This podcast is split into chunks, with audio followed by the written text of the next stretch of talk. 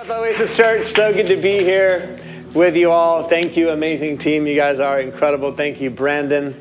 It's uh, truly a pleasure to be here uh, in Oasis. This is uh, it's an honor. It seriously is. Thank you, Pastor Julian, Pastor Christina, uh, for having me. My wife Nicole says hello, and uh, yeah, it's amazing to live here in the city of LA. We've been here for 12 years now in Los Angeles and do absolutely feel called uh, to this city. It's home for us.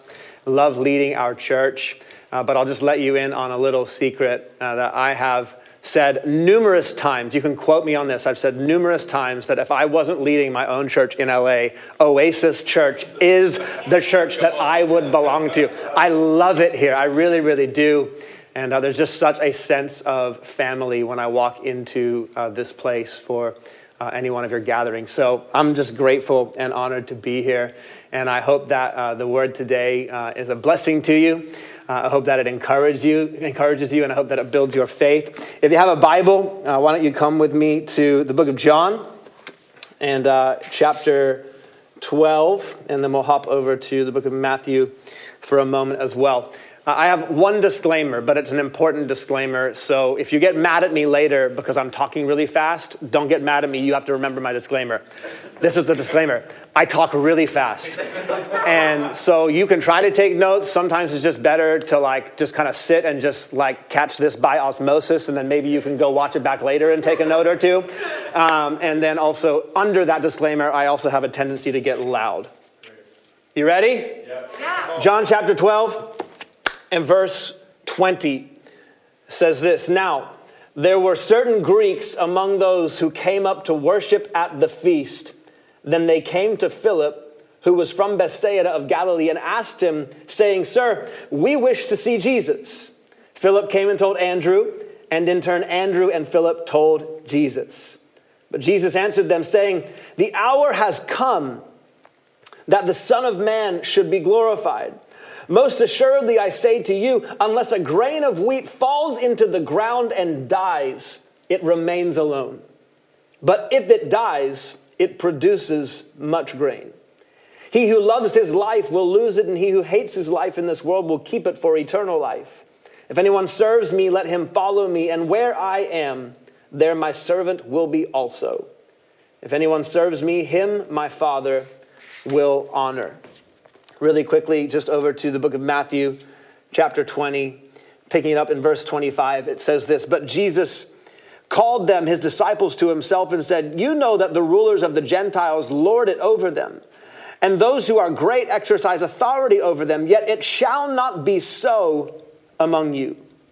But whoever desires to become great among you, let him be your servant. And whoever desires to be first among you, let him be your slave, just as the Son of Man did not come to be served, but to serve and to give his life as a ransom for many. Um, if you do want to jot down a note or two while we're going throughout this message, why don't you write down the title Don't Play with Purpose. Did you get it? Don't play with purpose. Father God, we thank you for this time together and we pray that you bless, uh, Lord, this word and let it fall on fertile soil and let it be so impactful for Oasis Church. In Jesus' mighty name we pray.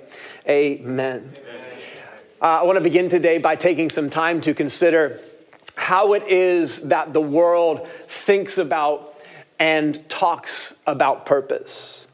That needs to be our starting point because how we think about purpose will determine the way that we approach it and the way that we pursue it. So that if our thinking is wrong, then so also will our approach be wrong. It is my estimation that much of the Western uh, world's population, and indeed much of our own city's population, views purpose uh, as the achievement of greatness which is an accolade ascribed to somebody who reached a certain height in their field. Purpose is crossing over the threshold into renown and notoriety. It's to be considered someone who has excelled beyond the realm of the rest of us. This is the demonstration of purpose that we see highlighted by the spotlights and by the limelights of our world. And as enticing as it can be, I believe that there is a very subtle flaw in it. And the flaw is that we don't realize we are measuring purpose not actually in someone having excelled, but by other people's consideration of them having excelled. We have created a culture in which we peddle the message that doing something notable is only important if people take note. But as soon as people aren't taking note anymore, then it's no longer important. So if it didn't happen on Instagram, then it didn't happen at all. Because our understanding of purpose is not actually in what gets accomplished, it's in people's praise of the person or the people who accomplished it so that we have a demonstration of purpose which is only validated by the lights that shine upon it. And as soon as the lights go out, even if the great thing still gets done, people feel like they aren't fulfilling their purpose because nobody is remarking on the remarkable thing that they're doing. We become so addicted to the likes and the comments and the followers and the reposts that if those aren't coming in in a steady stream, then something must be wrong. We must not be fulfilling our purpose. And that's just before social media gets a hold of you with cancel culture. If you get canceled, you forget about your purpose altogether. But I believe that there is an answer to this epidemic. And the answer is not to get a better understanding of purpose as it relates to the world's definition I think the answer is to change the way we think about purpose altogether. And that change is the way in which we understand how servanthood is connected to our purpose. Because the world's understanding of servanthood, at worst, is that it is a shameful thing. And at best, that it is an appendage or an accessory to your life once you become successful enough to even consider having capacity or time for serving others. It's something you have room for once you've garnered enough notoriety for yourself, which then is a mixed bag, right? Because now your motivation for servanthood becomes keeping what you already have. Servanthood becomes something you do for the people who are shining the lights on you, like a politician trying to get reelected. And in this way, we minimize servanthood down to the currency that keeps the lights on or the ratings high. But servanthood is not the same as paying your power bill, friends and family. It is not about making sure that the lights don't go out on you. Servanthood is not an accessory to your purpose. Servanthood is not peripheral to your purpose. Servanthood actually is your purpose. This is the Jesus way of understanding servanthood. That's why he said to his disciples that where, uh, whoever would be great among you must be your servant. So far from greatness being the prerequisite to a life of servanthood, we see that servanthood is actually the prerequisite to greatness.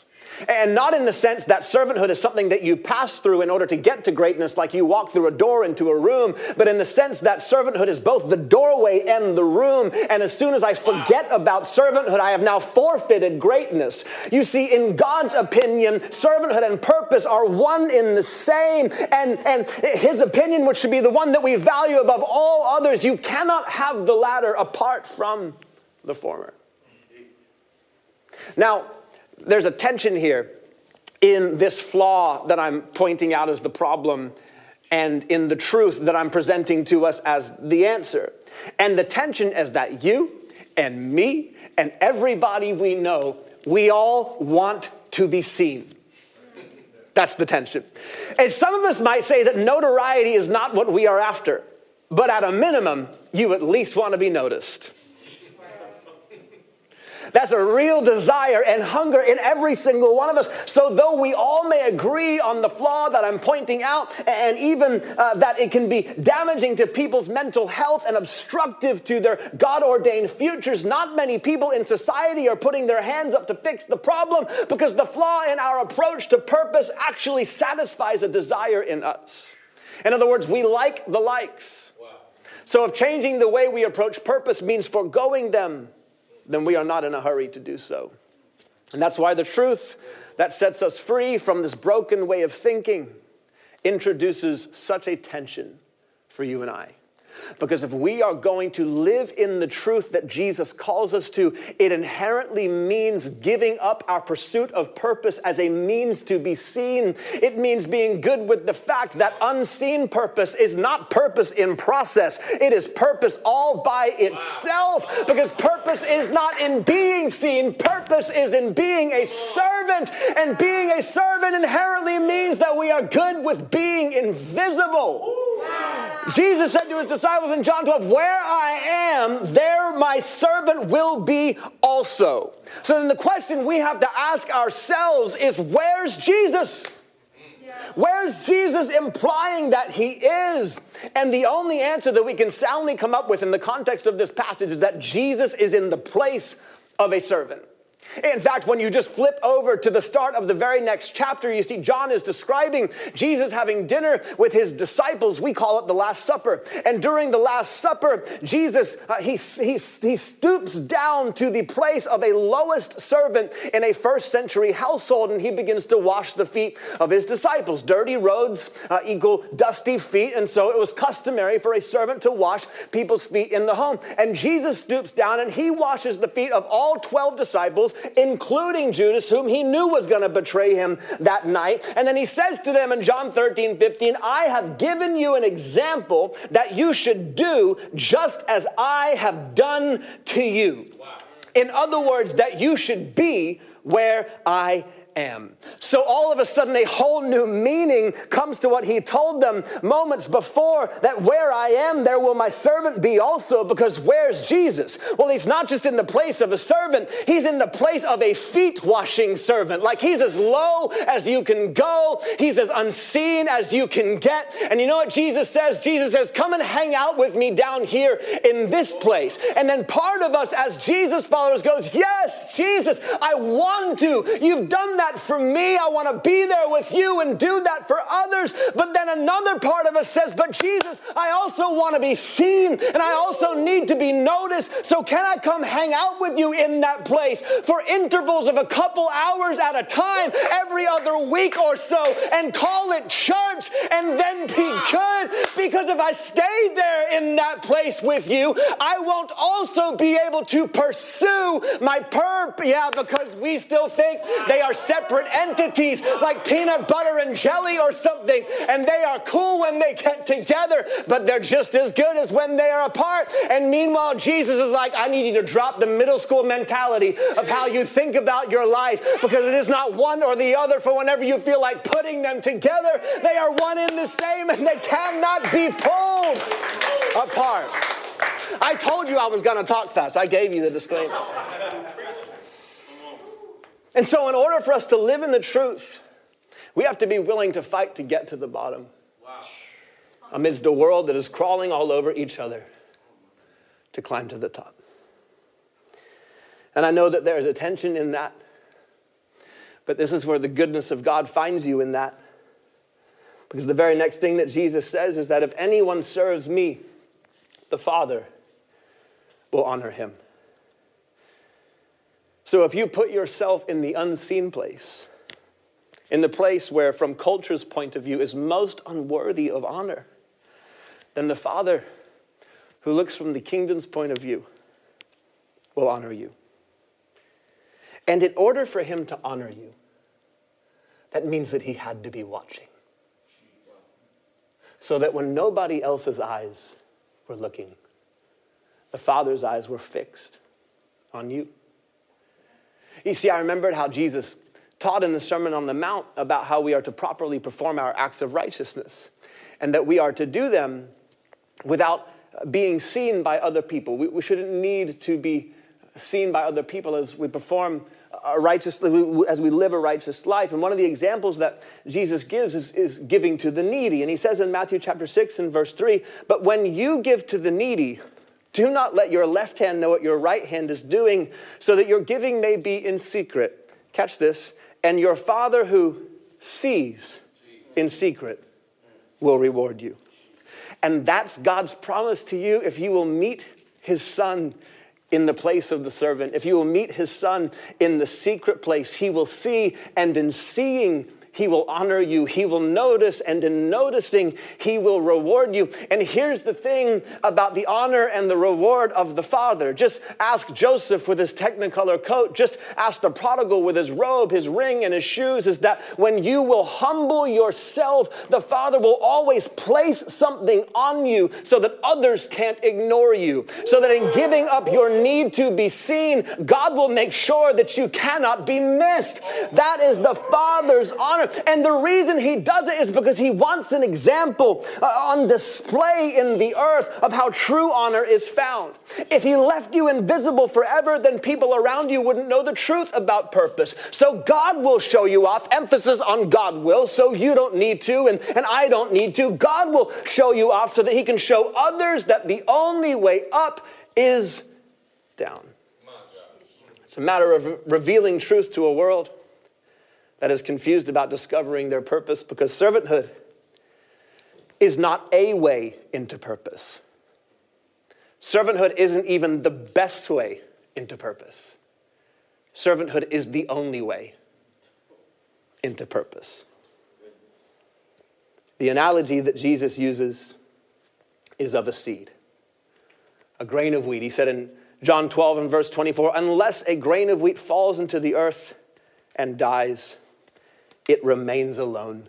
But if it dies, it bears much fruit. Now, here's the thing about seeds what we have to understand is that seeds only have one purpose, and they only have one way into that purpose, and it's to be buried. Now, we call it being planted. but when you are the seed, it does not feel like being planted, it feels like being buried.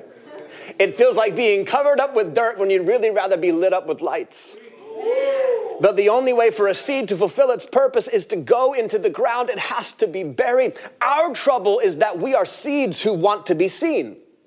And although we might, as seeds, get really good at being seen, as long as you are a seed who is seen, you are missing out on your purpose completely. Because seeds weren't created to be seen, they were created to be buried in order that they would reproduce and give life. So, no matter how many people are marveling at you for how talented of a seed you are, or how beautiful of a seed you are, as long as you are trying to go up instead of down, you will be going in the opposite direction of your purpose. Wow. Consider also that the only way a seed can be marveled at by many is being held up in somebody else's hand. Oh. Wow. Wow. Seeds can't climb high on their own. They need to be upheld by a support structure that is only as strong as it is loyal. So, as soon as the hands that are holding you up move on to something or somebody else, you will come crashing down to the ground. And the funny part is that the grace of God will have actually used your disappointment to bring you to the place where you can finally sink into your purpose like you were meant to do all along. You thought something good had ended, and God is saying, Now I can get something truly great to finally begin. But often we miss it because we have fallen for a mirage we think that a hand holding up a seed is the equivalent of a real tree. I find in Los Angeles there's a whole lot of seeds getting a whole lot of accolades saying, Look at me, I'm a tree. and they say that because they know what they are supposed to be. But they have fallen for a shortcut, which has led to being a pawn instead of part of the royal priesthood like they were meant to be. They've been sold a boot. I didn't mean to mess with y'all this much. To, I'm so sorry. You're never going to have me back. We get sold a bootleg in place of the real thing. But when the bootleg breaks down, when the glory of mankind moves beyond you, then you have the opportunity to discover the glory of God, which wants to break forth from you. If we try to pursue purpose outside of servanthood, we will be those seeds trying to reach high places with somebody else's hand holding us up, and we'll never know the real thing because we fell for a mirage which always fades. And we won't reach God's intended destination for us because we fell for a shortcut, which is always false advertising. And the reason we do that, I've found for my own life, this is why I do it, is that I don't believe God when He says that if I seek Him, He'll reward me. I fail to take Jesus at His word. He says, Seek first the kingdom and His righteousness, and all those other things will be added to you. So I divorce purpose from servanthood and I think, well, I can just make myself successful on my own. And yes, I might make myself successful by some worldly standard, but do not mistake success with purpose. They are not the same thing. See, if I seek God, if I seek after Jesus, then I will inherently live my life as a servant. But if I divorce the two, then I will seek first the kingdom of self instead of seeking first the kingdom of God. But if I trust Jesus, then I'll live a servant's life. And every God glorifying thing that I have in my heart, it will come by His hand. Not my hand and not somebody else's hand. And that's what makes the miracles. And I don't know about you, Oasis Church, but I want my life to be miraculous, not man made. The temptation for shortcuts will come. They came for Jesus. In the wilderness at the very start of his ministry, Satan came to Jesus and tempted, tempted him in various ways. One of those ways was to bypass servanthood altogether and just take a shortcut into his destiny to reign. It's a shortcut that would have undermined his purpose completely, and you and I would not be born again today had Jesus taken that shortcut. But Jesus rejected the shortcut because he knew the only way into purpose is servanthood. The only way into purpose is servanthood. And that's exactly what Jesus demonstrates in our passage today in John chapter 12.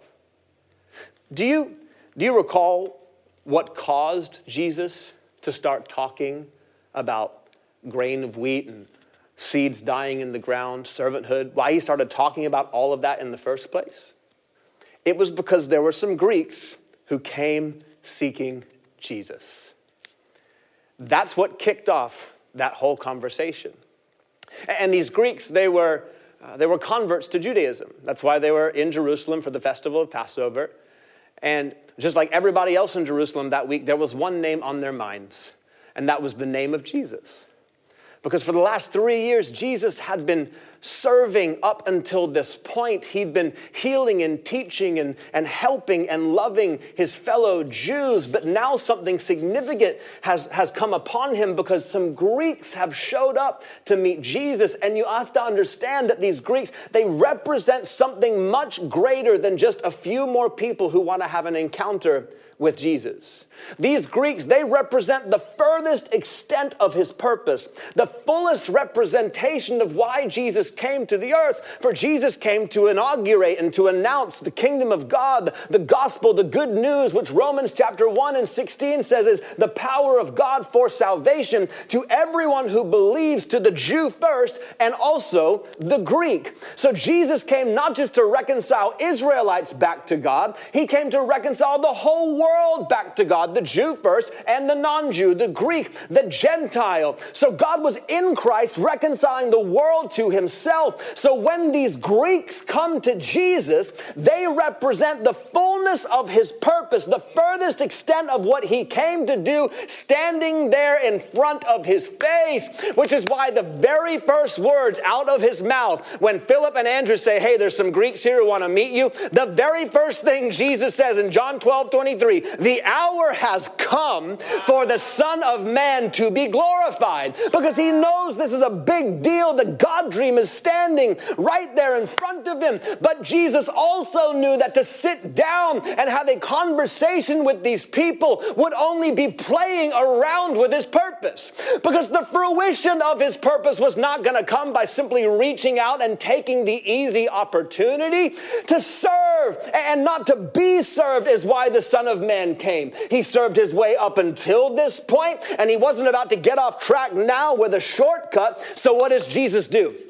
Jesus doesn't take the meeting. In fact, I don't know if you noticed it when we read it. Jesus didn't even acknowledge the Greeks who were waiting to meet him. He doesn't even acknowledge that they're there. He doesn't take the meeting with these people. And it's not because he doesn't love them, he's about to go to the cross for them. So he loves them. It's just that he wasn't going to play with his purpose. He was not going to build a stage to stand on out of the wood that he was meant to die on because Jesus knew knew that the only true way into purpose, even the greatest realms of our purpose, is through the doorway of servanthood, even if serving meant suffering on a cross. So he said to his disciples, Philip and Andrew, who told him about the Greeks, Truly I say to you, unless a grain of wheat falls into the earth and dies, it what? It remains alone. It can't become all that it was meant to be. It cannot accomplish all that it was meant to do. So I could go out there and I could meet them and I could greet them and I could shake their hands and I could talk with them and sit down with them.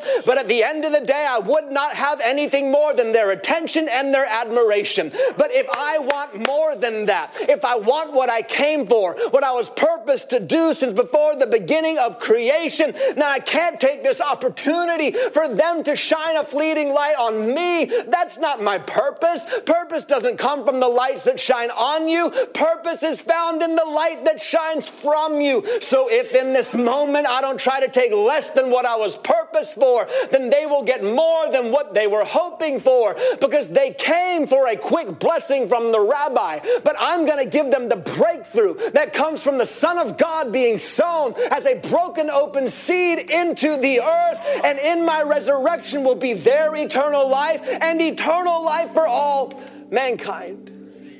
You see, what Jesus is doing here is he's modeling for his disciples, both then and now, that the way into every inch of your purpose is servanthood.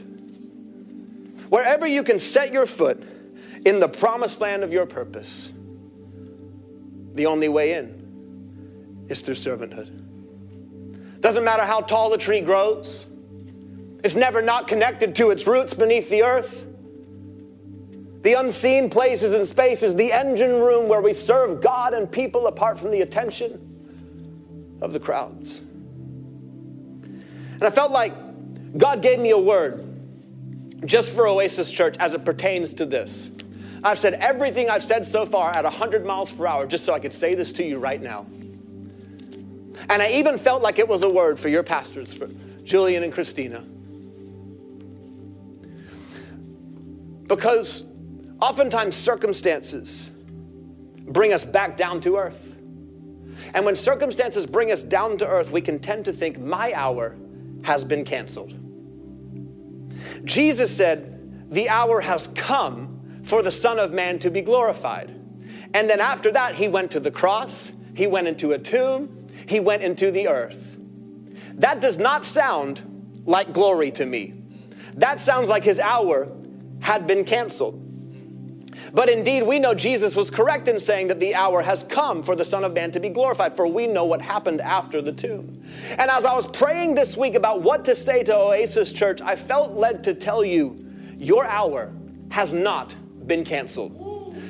Your hour has not been, I need you to say it with me that your hour, my hour, has not been canceled. Turning the page into 2020 felt like the roof was going to lift off this place and that something truly brand new was breaking out. I know I was here for one of your legacy nights at the start of the year. I could feel what God was doing in this church. Then pandemic and racial injustice and economic downturn, all these things that bring us down to earth and they say to us, Your hour has been canceled. But I believe I have come with the word of the Lord today, with a better word for you, that your hour has not been canceled, Oasis Church. Your hour has indeed come, that God has you where He wants you.